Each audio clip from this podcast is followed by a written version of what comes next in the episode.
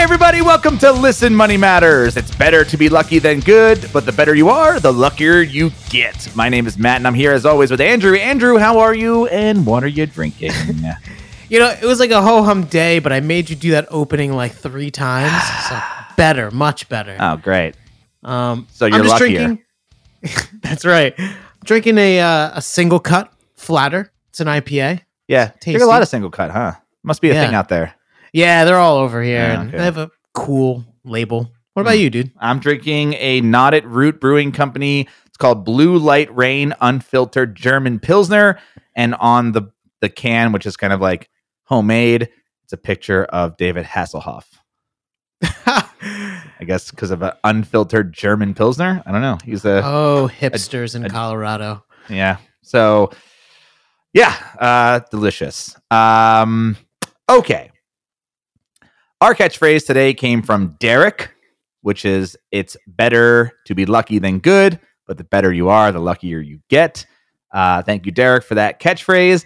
And today, I know a lot of people have been asking about this, we are going to discuss the whole inverted yield curve thing. And on the show, we have a returning champion to help us understand what it is and what we can do about it. And he has one of our favorite podcasts all about personal finance and economics called Money for the Rest of Us and money for the rest of us dot com. Plus, he's coming out with a book called Money for the Rest of Us. Jay David Stein, welcome back to the show. It's great to be here. Thanks for having me back. Awesome. So you got a book coming out. I do. It uh, the awesome. subtitle subtitle is ten Questions to Master Successful Investing. So it's all about how to invest and figuring out what to invest in. Sweet. And we are going to be talking about what to invest in with this whole... We, we're really going to need help with this inverted yield curve thing. Right. That's a thing, right? It is. Um, so I'm just... I mean, this sounds like a dumb question, but I really need to know is like, what is a bond like to, at the basic level? All right. Well, a, a bond is a debt instrument. So when you buy a treasury bond, a U S treasury bond, you're lending the U S government money. They will pay you interest on that every six months. And when the bond matures, they will return your principal. So that that's what a bond is. Now, most people don't go directly to the government and buy a bond. They might be buying a mutual fund or an exchange traded fund that owns a bunch of bonds. Okay. The the biggest issue with bonds, which is why it matters, what is what's the yield? And so what's your cash flow? Uh-huh. And so if you're buying a bond that has a cash flow at two percent in terms of the yield, that's the first thing. The second, you want to understand how sensitive it is to changes in interest rates, because I had a, a finance professor. That's probably the only thing I remember in college. He would get up. I think he wore a costume, and he he would clap his hand and says, when interest rates go up, bonds prices go down. And he looked stupid. But, you know, here it is, whatever, thirty years later, I remember... But they fluctuate, because here's the thing. The government's always issuing new bonds. So let's say that you bought a bond that had a two percent interest rate. That's what your invest your interest payment is. And let's say interest rates are three percent. Well, if interest inter, if the government's issuing new bonds at three percent and you own a two percent bond, the price of your bond's going to fall to such an extent that you're earning three percent on that bond, because who's going to want your two percent bond when they can buy a new one earning three percent? Right. So there's there is so as interest rates change, the value of these bonds change. And the way that the math works, because bonds is investing, it's all math. The longer the maturity, the more sensitive it is to interest rate. And the term they use for that's known as the duration. And and so whenever you're investing in bond, you want to say, well, what's the yield? How much am I getting paid? And how likely is it to fluctuate and t- because of the interest rate? So thirty-year bonds right now, they're up twenty, twenty, twenty to twenty-five percent this year, because rates have fallen. The value has, has skyrocketed. Whereas if you bought an ultra short-term bond, you basically just earned the cash, the two, two percent. So what what I'm kind of confused about is when, when you have a bond that's like two or three percent, like why would anyone invest in that? That sounds pretty terrible. Well, you do it for a couple reasons. One, some people are saving for a house or something. Mm. It's their emergency fund. They don't want to to put it all in the stock market. So there's there's the optionality of owning bonds, the fact that, well, I'm saving this for a rainy day or a house, or I just want to keep some money aside for when the stock market tanks and I can go in and buy stocks when they're cheap. And so, I mean, there are other ways to invest in bonds. You know, the, in an ideal environment, you've got more than that. But people own bonds for the income, and that's why I own bonds. The other reason people own bonds is because they want to speculate in interest rates. They they assume or they believe rates are going to fall. And they made more in bonds this year than you made in the stock market if you bought long-term bonds. And there's people that will invest in that way, hoping rates will fall, and then they pick up the capital appreciation. So most of the time when there's like a discussion about bonds, it's usually this like counterbalance to stocks. Mm-hmm. It's like you you have stocks, but you have bonds because, I don't know, they're like the opposite of stocks. They're safer, quote unquote. Right. Could could you maybe like elaborate on like that or why that is? You know, like why wouldn't you just be all bonds or all stock? Well, there's two ways to approach it. So if you invest like I do, you just want the stability of the income. You're earning two to three percent. I mean, just a portion of your retirement savings so or whatever. Super low risk. Super low risk, right? That's the primary reason you own bonds. But there is this school of thought. In fact, you guys did an episode on it. I think you called it the, the butterfly portfolio. Didn't you do an episode yeah. on that? Golden butterfly. Yeah. The golden yeah. butterfly. I should know that. The golden butterfly. But in that portfolio, they own very long-term bonds because they're as volatile as stocks. And that's the whole idea. Most, most investors, most of the volatility, the ups and downs in the portfolio is driven by the stock market. But if you add gold and you add long-term bonds, and suddenly, you know, just like the long-term bonds returned twenty percent this year, had rates gone the other way, they would have fallen twenty percent. And so because you have more volatile asset classes in your portfolio, they can tend to offset each other because they perform differently under different economic regimes. So you're saying it's it's often like a counterbalance to stocks, like the long-term bonds, when stocks are going up, that might be going down and, and right. vice versa. Right. And that's why people do that. But I, I don't, I would rather, what I look at is what income am I getting? Mm-hmm. So right now, if you buy a thirty-year bond, you're going to earn, putting interest rates aside, two percent. And if you buy a thirty-day treasury bill, you're going to earn two percent or two point four. And so there's really no... a year. Yeah, about a year. Okay. Because here, here's, here's a secret or a rule of thumb for investing in bonds. I mean, if you go on... Like if you want to buy a Vanguard exchange traded fund or if, like the Vanguard Total Bond Market Index Fund, you go on Morningstar, you go on their website, and they have a statistic called the S E C yield. And it's a number. So right now, the S E C yield of the Vanguard Total Bond Market Index Fund is two point one percent. And a rule of thumb is if you hold that fund, again, it's driven by math, for seven years or so, You, that's you're going to be your annualized return. That's what you're going to return because even though interest rates fluctuate, let's say interest rates went up, the value of that fund's going to fall, but then it's reinvesting at those higher interest rates. So then over a seven-year holding period, that's your return. And it, I mean, it's a pretty, really, really good estimate. And that's why right now, like I don't want to own thirty-year bonds and hold them for ten years and earn yeah. two percent annualized. I'd rather own cash. Or short-term bonds. At this point, you know, with the cash, with savings accounts, like online savings accounts being at like two point two, two point three percent, how is that different? Well, in that case, yeah, you don't want to own bonds. It, it makes no sense. If you want to pick up cash, put it in, you can get a money market account or your savings account and get two percent, then you mm-hmm. can ignore the bond market altogether. And that ends up being your safe piece. And do you think that because the the yields on those two things are kind of similar, is that what is inverting the yield curve, or is that... Well, what, what an inverted yield curve is, it's when those longer-term rates are lower than the shorter-term rates.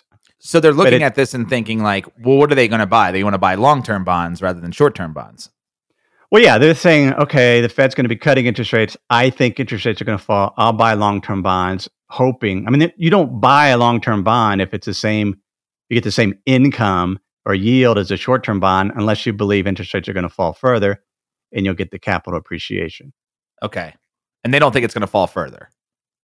The, well, you don't know. I mean, people that buy right. long-term bonds thinks it will because if it falls farther, the thirty-year treasury goes down to one percent, then they're going to make forty percent on their bonds. The reason why the yield curve gets the inverted yield curve, and all the inverted yield curve means is longer term rates are lower than shorter term rates. People freak out about it because it's been a good indication, a precursor of a, a, a recession. Because typically before a recession, the bond, the, the yield curve inverts because the central banks are cutting rates, short-term policy rate during the recession. Okay. So the central bank is cutting rates because they want people to borrow money. They want them to take mortgages right. out, Great point. Exactly. buy new cars, stuff mm-hmm. like that. And the central bank knows when they lower the rate that X, Y, and Z happen. Um, so the inverted yield curve is just, uh, I'm confused why people say that is a doomsday type indicator. It seems like it's almost bound to happen when the Central Reserve yeah. does right when these the, yeah, things. When the federal bank, yeah. And so it's not like it just happened as this ominous sign. Like the Fe- central bank literally made it happen. But isn't but aren't the like isn't the Fed basically lowering interest rates because there are problems, because the economy isn't as stimulated, and that's their their tool to stimulate well, the right, economy. Well, right, they is, but th- there's not that many problems. They they talk about it being an insurance cut. I mean, the bond in some ways they they work in tandem, right? The bond market thinks the Federal Reserve is going to lower rates, even though the Federal Reserve hasn't indicated, because the bond market thinks the economy is slowing more than the than the central banks believe it is. And then then the central bank ends up cutting the rates. But if you look at their recent, you know, they just cut it yesterday. And Chairman Powell was very close-vest in terms of what they're going to do next. He said, we decided to cut at this meeting, but we have no idea. Maybe we're going to cut it more if the economy continues to slow. But there's not, and if you look at some of the leading economic indicators, other than the inverted yield curve, you know, most, there's not huge signs of recession, other than for whatever reason, everybody is talking about it. Like your typical person on the street is now waiting for this recession to hit, but there's not that much, there's not much, you know, in terms of unemployment rates, still super low. The number of people that are applying for unemployment isn't skyrocketing. People are still buying stuff. Retail sales are good. And so it's just the bond market and people thinking for whatever reason that doomsday is coming. So well, everyone yeah. has a, has assigned like all of this value to the inverted yield curve. Like when this happens, a recession happens.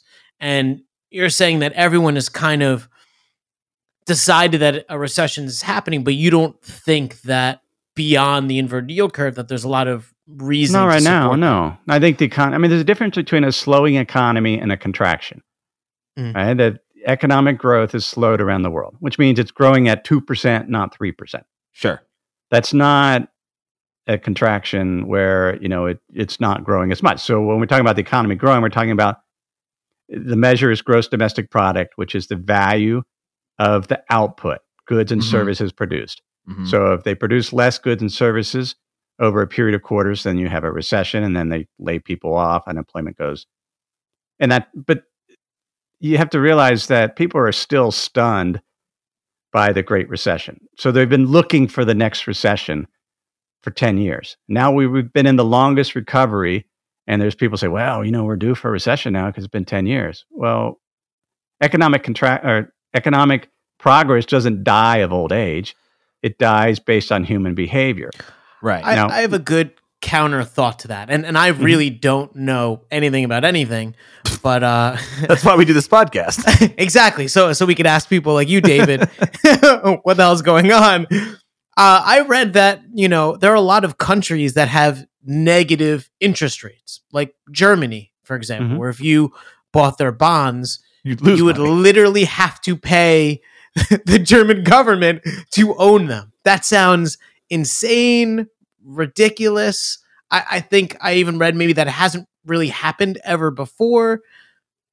Why? Well, uh, what, so let's go back to how bonds are priced. So as interest rates fall, the price goes up, so people buy more. I mean, the more you pay for a bond, the lower your interest rate or yield's going to be. And so what's happened in Germany is, one, the central bank. Now here, the policy rate in, in for the Federal Reserve's, well, they just lowered it to one point seven five to two percent. In Germany or in the European Union, it's zero In fact, it's negative, slightly negative. So they're, the banks that store money at the central bank are paying the central bank to keep money there. So that's when they, that policy rate is negative. And then the market has assumed that they're going to keep it negative for a very long time, if not lower it.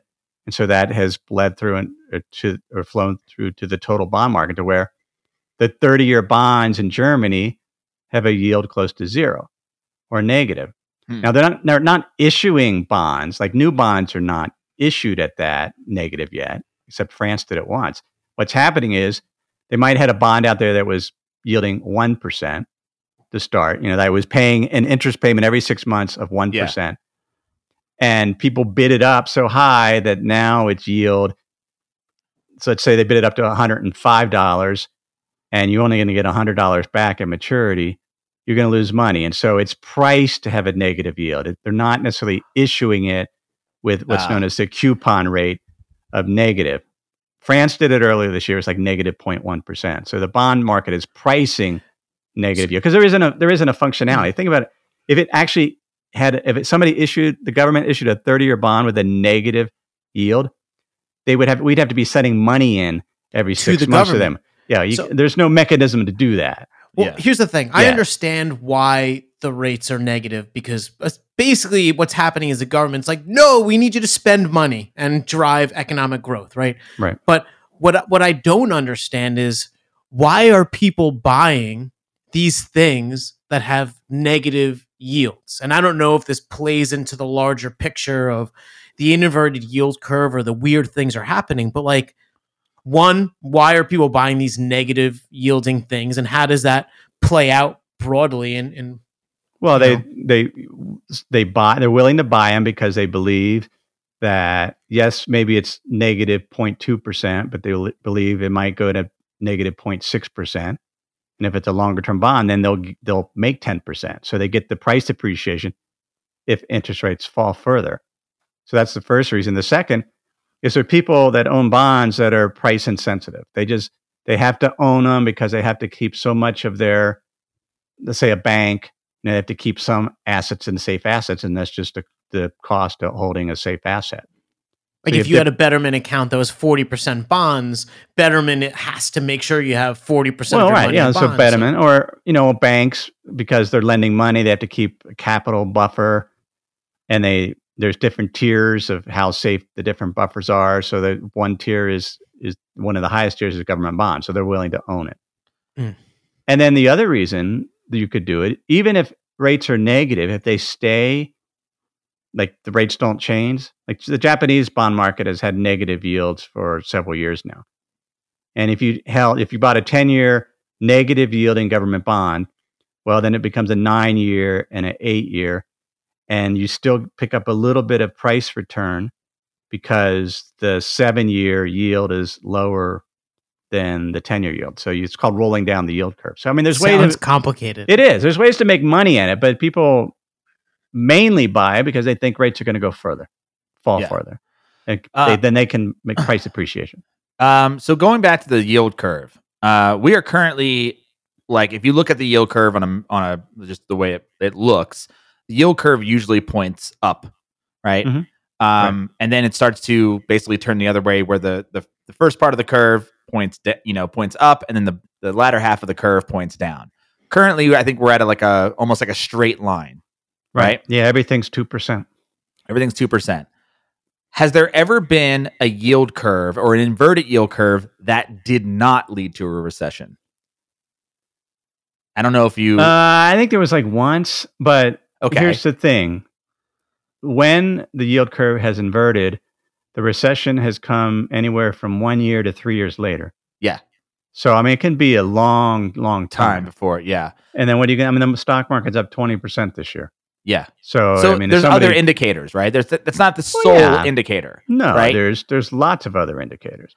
And has is it possible in in where we are right now that we do not, is it possible to not go into a recession?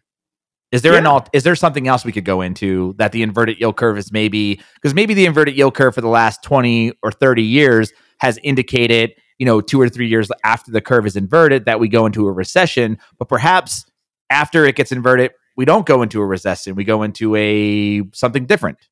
Well, it could just be a little lull in terms of slowing economy, and then it picks up again. So no, there's no. It, it's not a recession is not guaranteed. And, and also, even if it yeah. always became a recession, it could be three, four years. But aren't we aren't we using the word recession because we don't want to use the word depression? Or are they two well, different? Th- I know they're different no, things. Well, but like- a, a depression is, is a very, very serious recession. Okay, and it typically follows a a very big period of excess. So we had the huge housing bust, and yeah, and I mean, I know you saw that in your place in New Jersey, right? Yes, in, I did. Term- Thank you for remembering. Yeah, because I remember every day. Yep, exactly.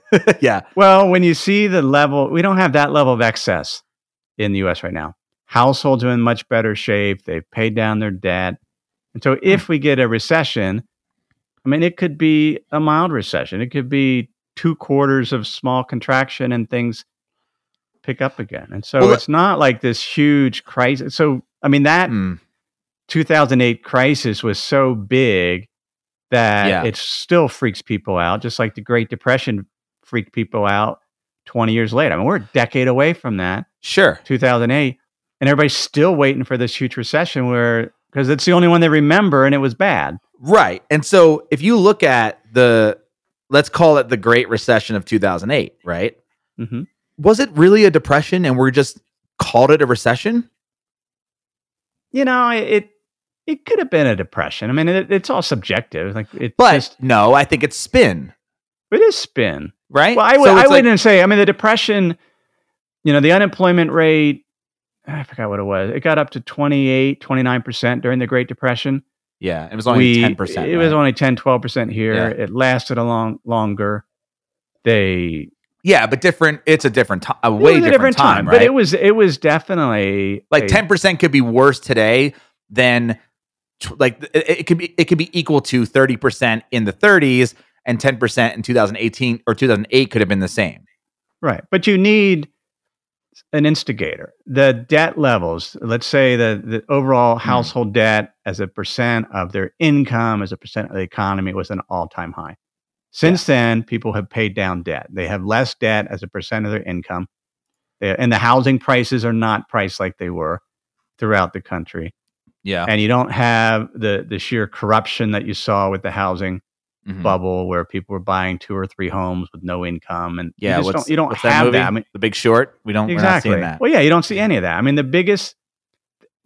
I mean, there are some excesses. Corporations have borrowed way more money than they ever have, mainly to buy back their stock. And so when, and the their credit standards are much lax. So, you know, if we get a severe recession, it potentially will cause some harm in, in well, a portion of the bond market, what's known as the high yield bond market, where you have non-investment grade, more speculative companies. You'll probably see much higher defaults. I mean, it's not like it's going to be risk-free. Yeah. But it isn't necessarily going to be like it was in two thousand eight. I mean, the stock market still might fall thirty to forty percent, which will be a wake-up call for mm-hmm. those that have never experienced that before. Mm-hmm. And so we'll have to see how, and, you know, ex- exchange-traded funds are much more prevalent. Nobody know. I mean, the robo-advisors weren't there. Right. I don't, you never, nobody, I remember you guys did an episode, oh, wait, it was a long time ago, but I think you were new to Betterment at the time, mm-hmm. and the market had sold off a little bit, and you just, like people, they thought Betterment was a checking account. And mm-hmm. so when it fell five, ten percent, people just weren't, they're not used yeah. to it. They don't know. What I am interested in, I mean, first of all, I, I found all of that fascinating, but I, I want to know um, what you are doing or what you think is going to happen, you know, and the actions you're taking. But yeah. Sorry, I'm I'm trying to do the break format. Yeah, I, I appreciate it because I, I I really thought I was ready to do it at the exact same time, and you took it over as if you run this fucking show and I don't. Someone's getting a promotion over here. oh, oh shit! Oh shit! All right, so yes, uh, after the break, when we come back, because we have more to talk about when it comes to bonds and the and the yield curve, but we have to get paid, so we'll be right back after this. Cha-ching. All right. Ask that question that you wanted to ask. And I'll even do it slower. Okay. David, what are you going to do with your money? What what are what actions are you taking with your money, kind of based on how you see the market, inverted yield curve or not? Uh, you seem to not think that a recession is, you know, immediately imminent. Mm-hmm. Um, and I feel like we've been spending months kind of like postulating, like, what is the right move? So I want to hear what you're doing.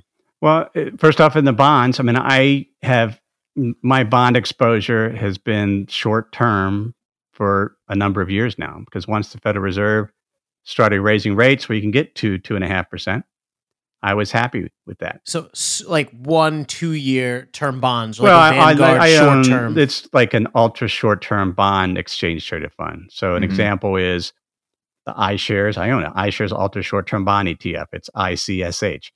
Mm. It's S E C yield. We talk about that. S E C yield is two point four percent.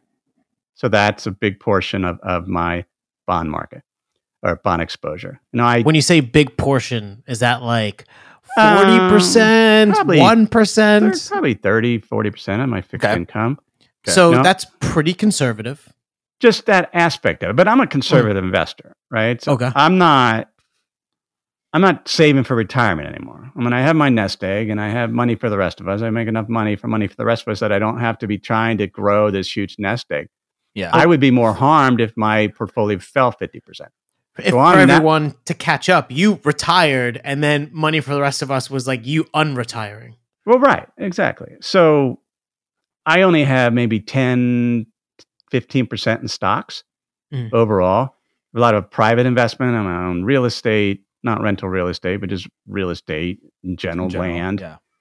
So I'm not taking a lot of risk off the table. I mean, I lightened up a little bit last year about this time. But no, I lead a membership community where we have model portfolios, and we're we're ten percent underweight, kind of the long-term target. So mm-hmm. as things have started to to slow down, we've taken some risk off the table, but we're not prepared for Armageddon in terms of, or a huge, great financial crisis like we saw, because the indicators aren't there yet. So you you had mentioned that we did this butterfly episode. Mm-hmm. Um, we did.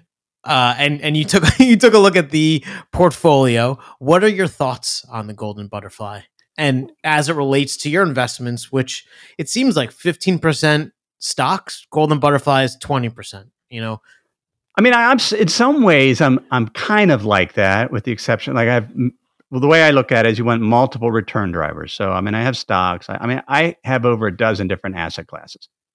The idea behind the golden butterfly is you own four, maybe. And they try to offset. So you have gold, which is very five. volatile. Five is a five.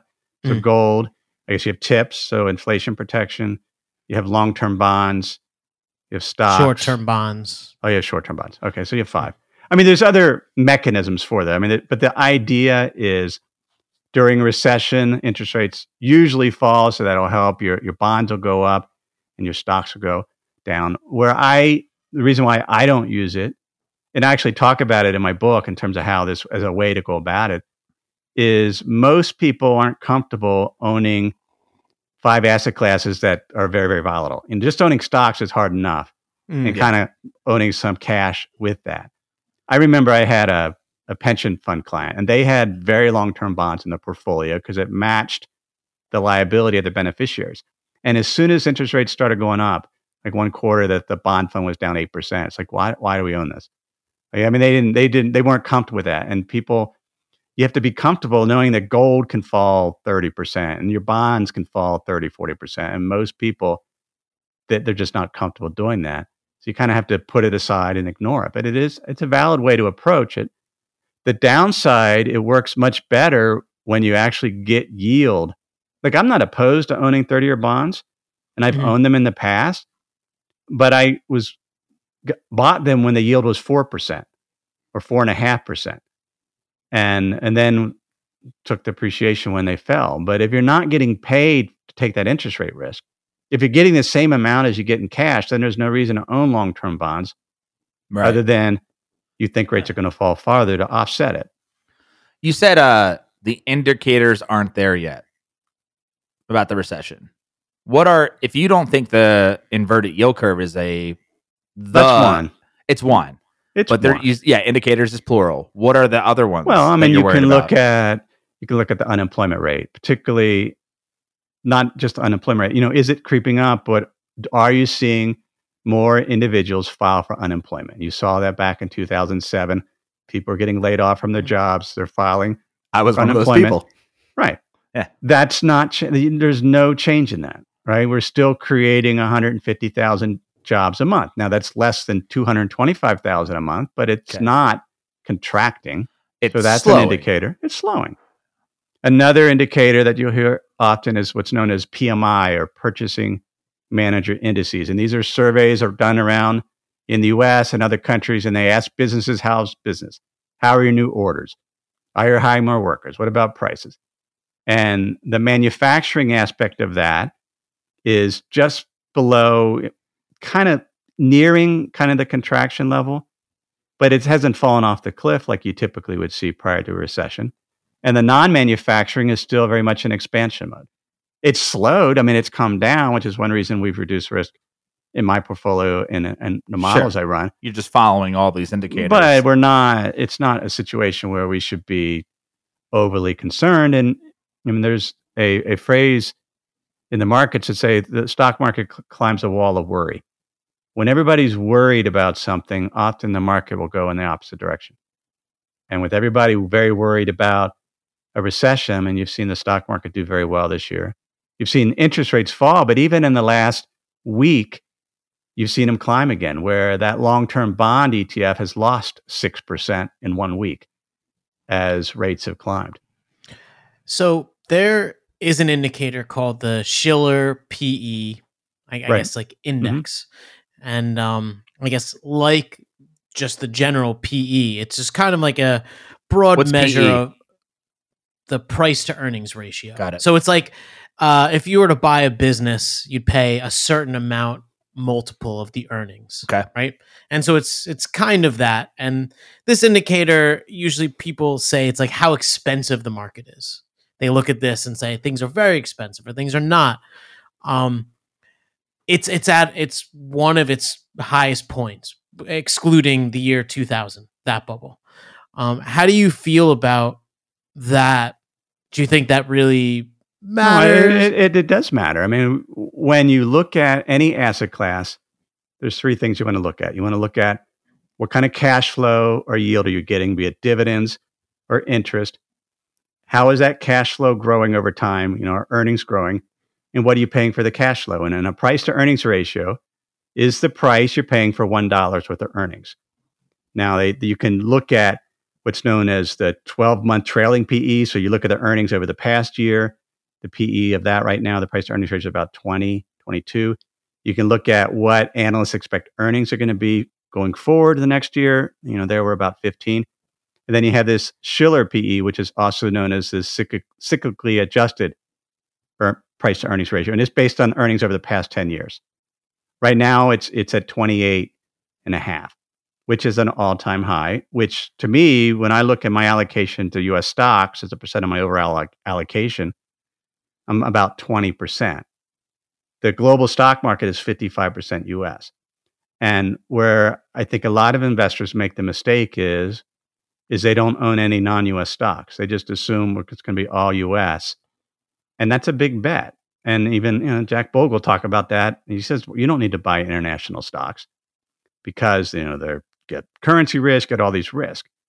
Well, if something's more risky and if the markets are really efficient, then you should actually earn more mm-hmm. investing in non-U S stocks. And plus the P Es are fourteen and the yields, the dividend yields, three percent versus two percent for the U S. So that's why so, I, I so you're saying that it's an indicator. It, in, so you're saying international stocks are attractive? Is that what you're saying? Right. Well, they're right they're they're more attractive than U S stocks. So because of the the Betterments or the Vanguard Total Stock Market funds, which represent the U S market, everyone's kind of piled in there and left.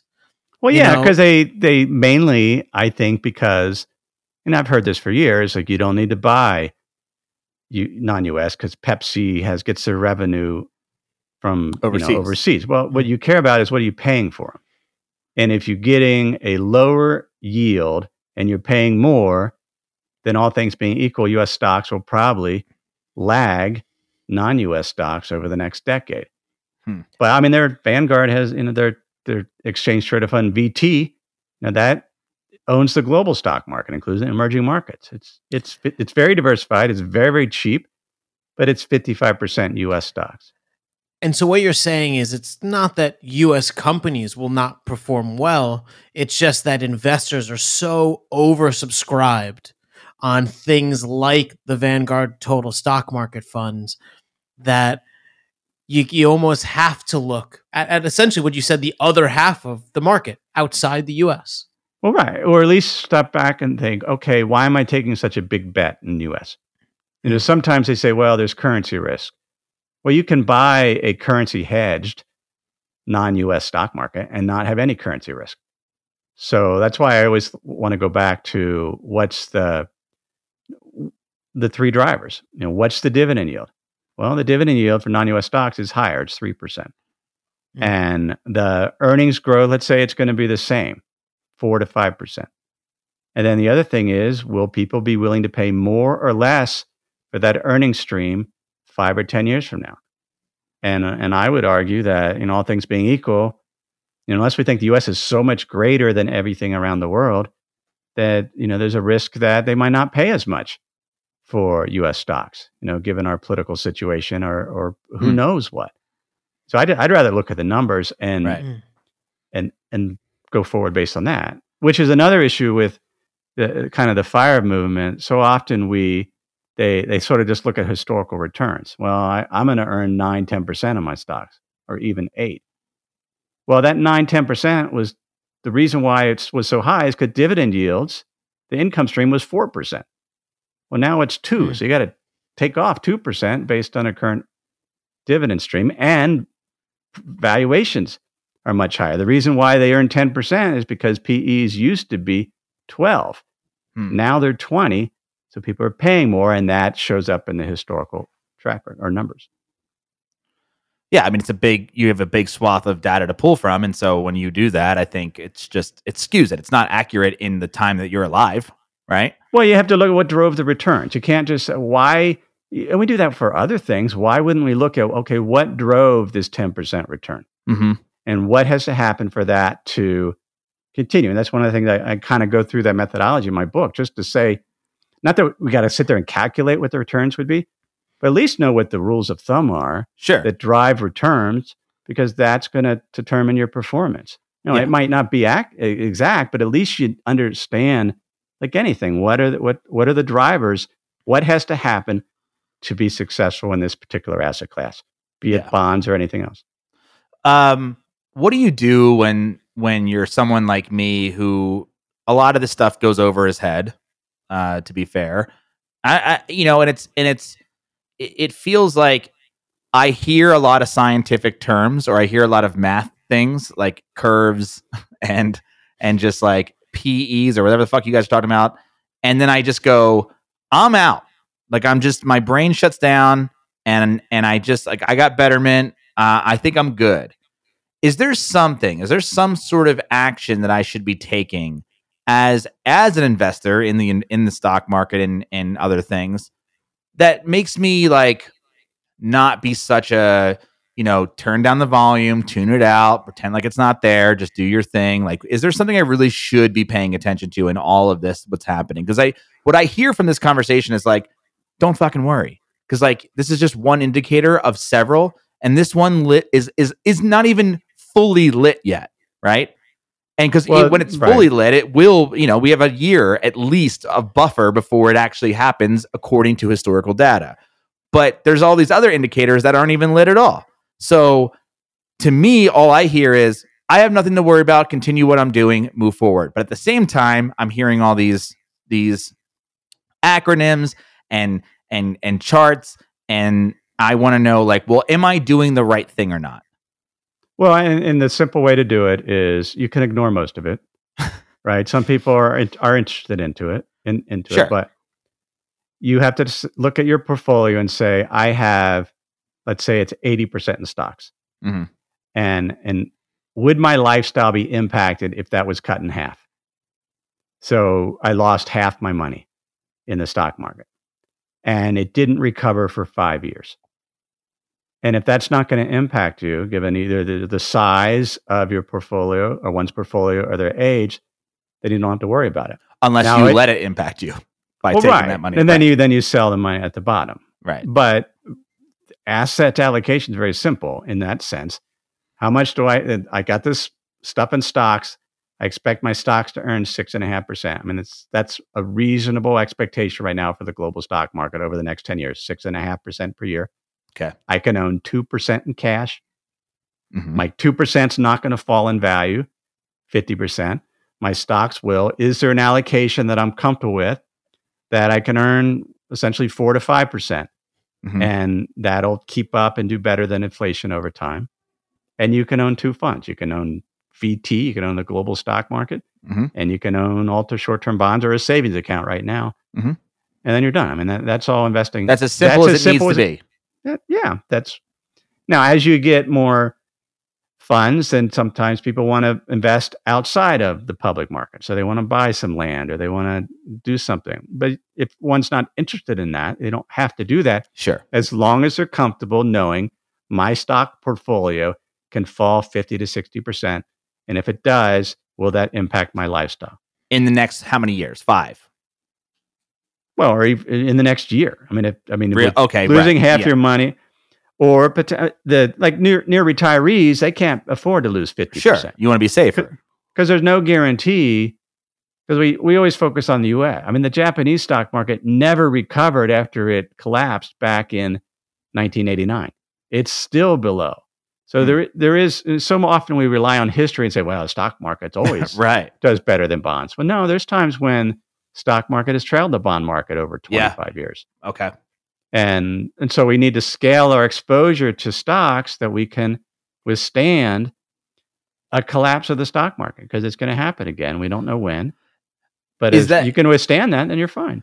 Is that the most volatile thing I need to worry about? Um, like as a robo-advisor or somebody who's in a robo-advisor, yes, I have about like, I think it's eighty twenty, eighty percent stocks, twenty percent bonds. I let them sort of set the percentage depending on what they feel because they're definitely smarter than I am. At least I hope so. Um, but yeah, if I'm, if I'm sitting here, like I'm young enough to say like, yeah, if, if, if my stock, if my stocks get cut in half, I'm not trying to take that money out next year or in the next five years or even the next ten years. So I feel like I have the, the opportunity to, to be a little bit more risky and to earn a little bit more rather than putting one hundred percent in bonds or even eighty percent in bonds. And so these are my two markets that I primarily deal in. What is, you know, and that, and that feels, I feel like uh, I'm an investor. At right. least I feel like one, right? The ne- Like the next, and I know that stocks are volatile and, and bonds are not as much.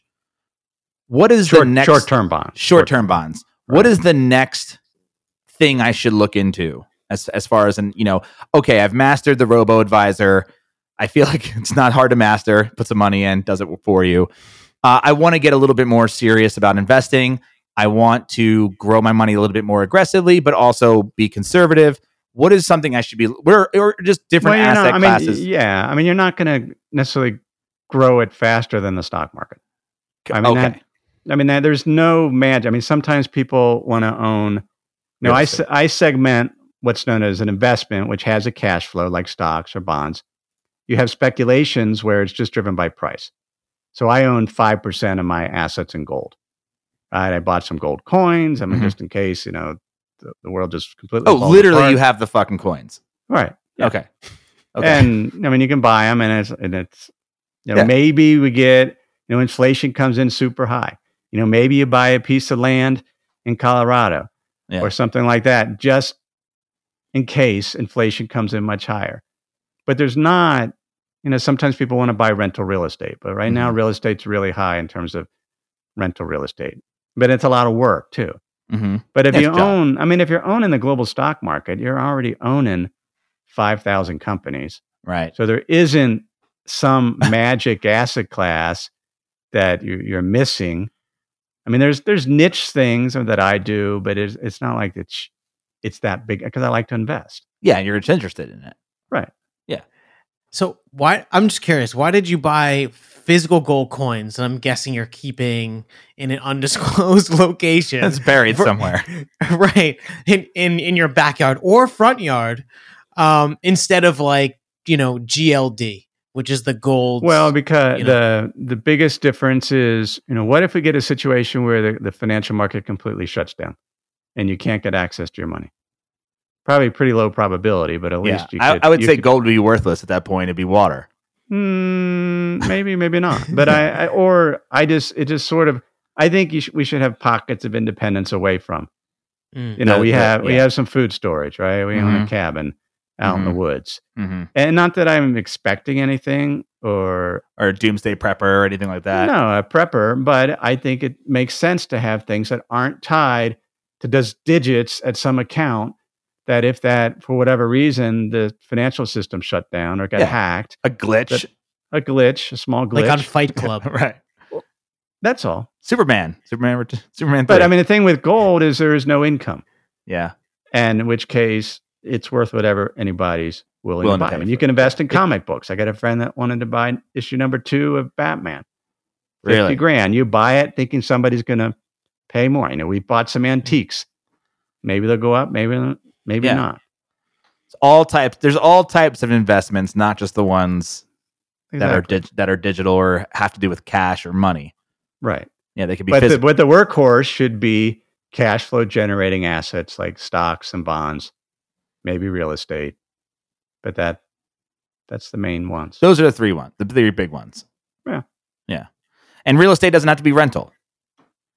No, literally just be no. House. I mean, right. I mean, I own a big, one of the best performing investments I have this year are what are known as real estate investment trust. So they're, REITs. they're REITs, right? They're up over twenty percent. Their dividend yield's four percent. So twice the regular stock market. And they, they, they got really hit back in, I guess, early twenty eighteen. So I doubled my allocation and they've done very, very well since then. But that's a way to get some real estate exposure without using a crowdfunding platform, which, you know, they have issues and things like that. Hmm.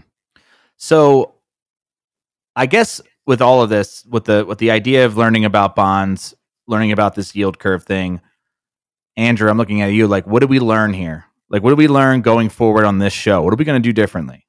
Because I feel like there's a there's a shift maybe. You know, I th- I think it's, you know, keep your pants on. There's, there's maybe not a fire. All right, hold on. Let me pull them back up. uh, there we go. But uh, I, I I feel like uh, through through the vein of the conversation, and, and David, correct me if I'm wrong, but I feel like a lot of it was things are good, but perhaps you could make some movements to like mitigate future risk. Where what? Like, how could it fail? Maybe I could do this, but not so go if, nuts about it. Right. Well, no, I think everyone should be aware of what risks you have in your portfolio. So you, just like you did, you have eighty percent in stocks, Matt. Yeah. Right? Am I prepared for a forty percent loss in my portfolio overall? Would you say that's, given that Matt's thirty-five, thirty-six years old, would you say that is too much of an allocation for stocks? Well, I mean, it, it, it depends. It depends yeah, on right. how much money it is, right? Mm-hmm. I mean, if it's several million. million If it's several million, you know, approaching ten, then it's probably mm-hmm. a little aggressive because you could retire now yeah, right. and, and not worry about it. Yeah, I'll be very right? yeah, yeah. If it's fifty thousand dollars, it's not going to be life-changing because you can't live off fifty thousand dollars, sure. just like you can't live off twenty-five after So it the falls. More money and the closer you are to, like, needing it, then the you need ri- to, let yeah, less risky you got to be. Uh, yeah. And then so, so where are you going to take that risk? Well, you're going to look at what's hmm. the yield in cash versus yields in bonds. Right. And and that's why you care about what the yield curve is, because maybe we'll get to the point where thirty-year bonds are yielding six percent. Yeah. And maybe, maybe, and cash is yielding one percent. Well, then you're getting paid to take that risk. Right. Right now, you're not getting paid to speculate in interest rates. Right. And that's usually after a recession in this case. Yeah. Well, yeah. right. It could be after a recession because then the Federal Reserve. And that's the last time I owned thirty-year bonds. Coming mm-hmm. in two thousand nine, mm-hmm. the short-term bonds were yielding less than one percent. You could get four to five, four and a half to five percent on thirty-year bonds. I buy thirty-year bonds or yeah. Treasury inflation protection securities, which are in the, the golden butterfly. Mm-hmm. They were yielding three percent. and two thousand eight, which means you could lock in a a pre-inflation return or a real return of three percent. That was a great time to buy tips. Mm-hmm. Now tips are yielding zero. Hmm. Not so not not as great of opportunity. No. Um, so I think what I've learned personally is I, sh- I have no need to freak out right now. I have no need to take all the money out of the stock market and put it underneath my mattress, right? Um, I don't have to reallocate things uh, or shift anything from what I'm personally doing, which is not conservative, but also not aggressive. Uh, I think that, yeah, I think if anything, I need to diversify slightly more into other things. But other than that, I don't see, you know, there's multiple indicators, not just the yield curve. It's just one. And we just happen to be laser focused on it. And the media happens to be laser focused on it. And so, I don't know. I just think like, uh, you know, yeah, we all, we, I think you, you said it best in earlier in the episode is like two thousand eight was just ten years ago. We're all still sort of like, we feel the burn from it, you know? And like, if you look at the Great Depression and how long it took to go from the Great Depression to the Great Recession, that's a lot of fucking years. You know? Right, right. And so I think we just had a, we got burned in our lifetime, which is uh, unfortunate, but we're reeling from that. And so of course, when you get burned once, like I expect nine eleven to happen every year. I really do. Oh, it, well, you know right. what I mean? Yeah. I'm like, when's it, when's the next one? Well, exactly. I mean, I, I was, well, I was in New York on nine eleven. I'm not yeah. just like a couple weeks ago. Right. And the guy I was meeting oh, right. with, he was still emotionally like every, said, he, he asked the question, like, when will it stop feeling like it feels every mm-hmm. time nine eleven comes around? Mm-hmm. He still feels it. And, and you're I, right. You'll never leave. And I think that that's why we're seeing a lot of this in the media with this real yield curve being an indicator, obviously, or one of the indicators. And so perhaps. And we have to realize that's us because we lived through it. Yeah. I was talking to a friend who's a teacher. And uh, she teaches kids who are born after that. Right. And they learn about nine eleven like they would learn about the Plymouth Rock. It's just it's just right. history. Like yeah, it's, it's not amazing. Like it is for us. Yeah.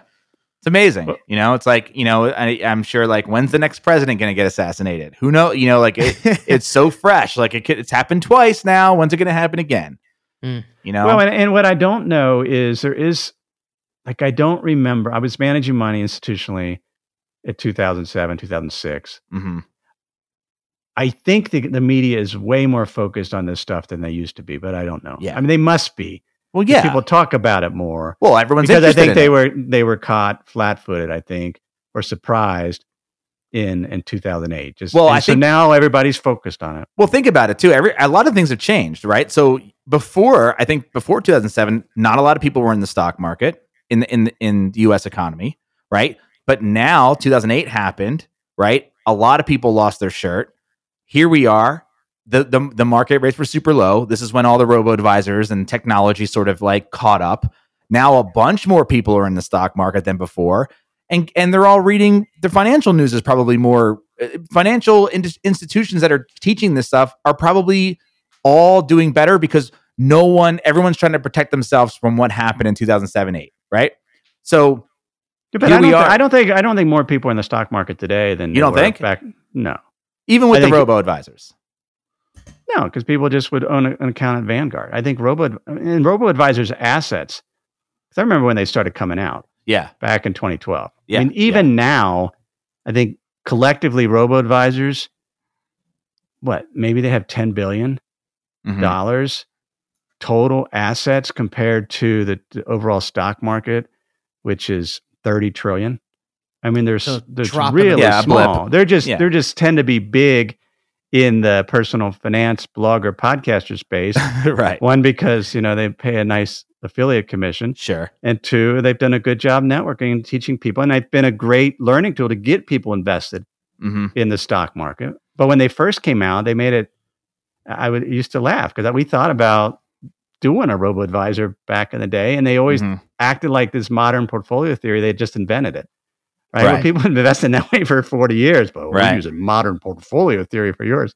Great. You bought five E T Fs. Yeah. Good job. Right. You know, you're earning your twenty basis points. And, and but you, it's got... Do you think people need to graduate from robos and doing it themselves? Uh, no. I mean, if they're comfortable with it, I mean, you just yeah. recognize you're paying a fee. Yeah. I mean, I don't, I don't even know what their fees are now, but right. It if it's easy, I mean, they've got a nice technology interface. Yeah. And it keeps people invested, so they're not worried about it. So right. they've done a good job. It'll be interesting to see how the model works out when the stock market does fall. Yeah. fifty percent sometime. Mm-hmm. Who knows when? Who knows when?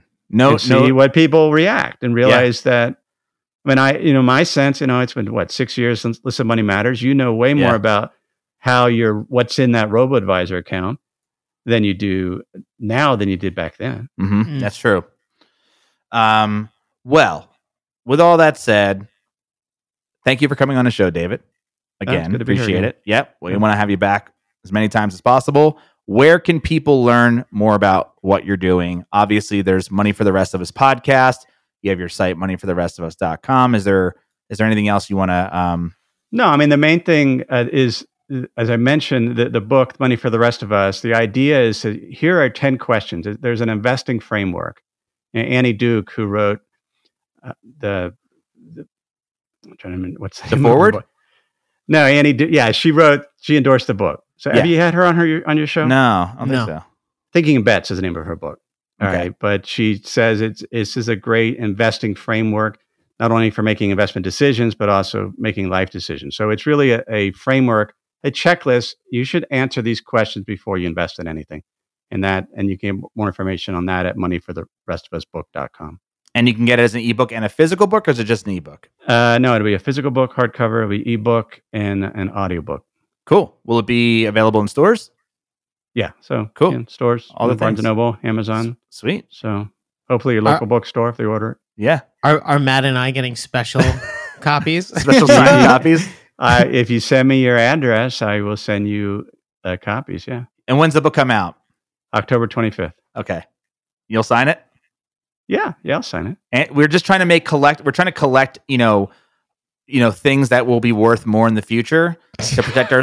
we just, we're just, we just need a good asset class, you know, and we think, and we think your book's part of it. First edition of, of a yeah. Money for Rest of Us. It, it could signed, be signed. It could be it's signed, right? It yeah. probably will be the equivalent of Bat, Batman number two. There you go. thirty years from now. So, yeah. You know. no, yeah. Send me your address, and I'll, yeah. I'll definitely send you one. Cool. My address is, oh, sorry, not on, I'll do it off air. Okay. But uh, thank you for coming on again. Really appreciate it. Yeah. Thanks for having me. Cool. And if you missed anything, there was a lot we discussed here. We'll have everything in the show notes as per usual. Either check your preferred podcast app or you want to visit listen money matters dot com slash show. And please subscribe wherever you normally listen to podcasts and tell your friends about us. Point them to your favorite episodes and hopefully they'll become a subscriber too. I think this is a good episode to point people to, especially if they're freaking out about mm. a looming recession. Um, if you have any questions or topics you'd like us to discuss on future episodes of the show, please email us, listen money matters at gmail dot com. And of course, all the tools and resources that we normally mention on this show are available at listen money matters dot com slash toolbox. That's it. Later, Andrew. Later, man.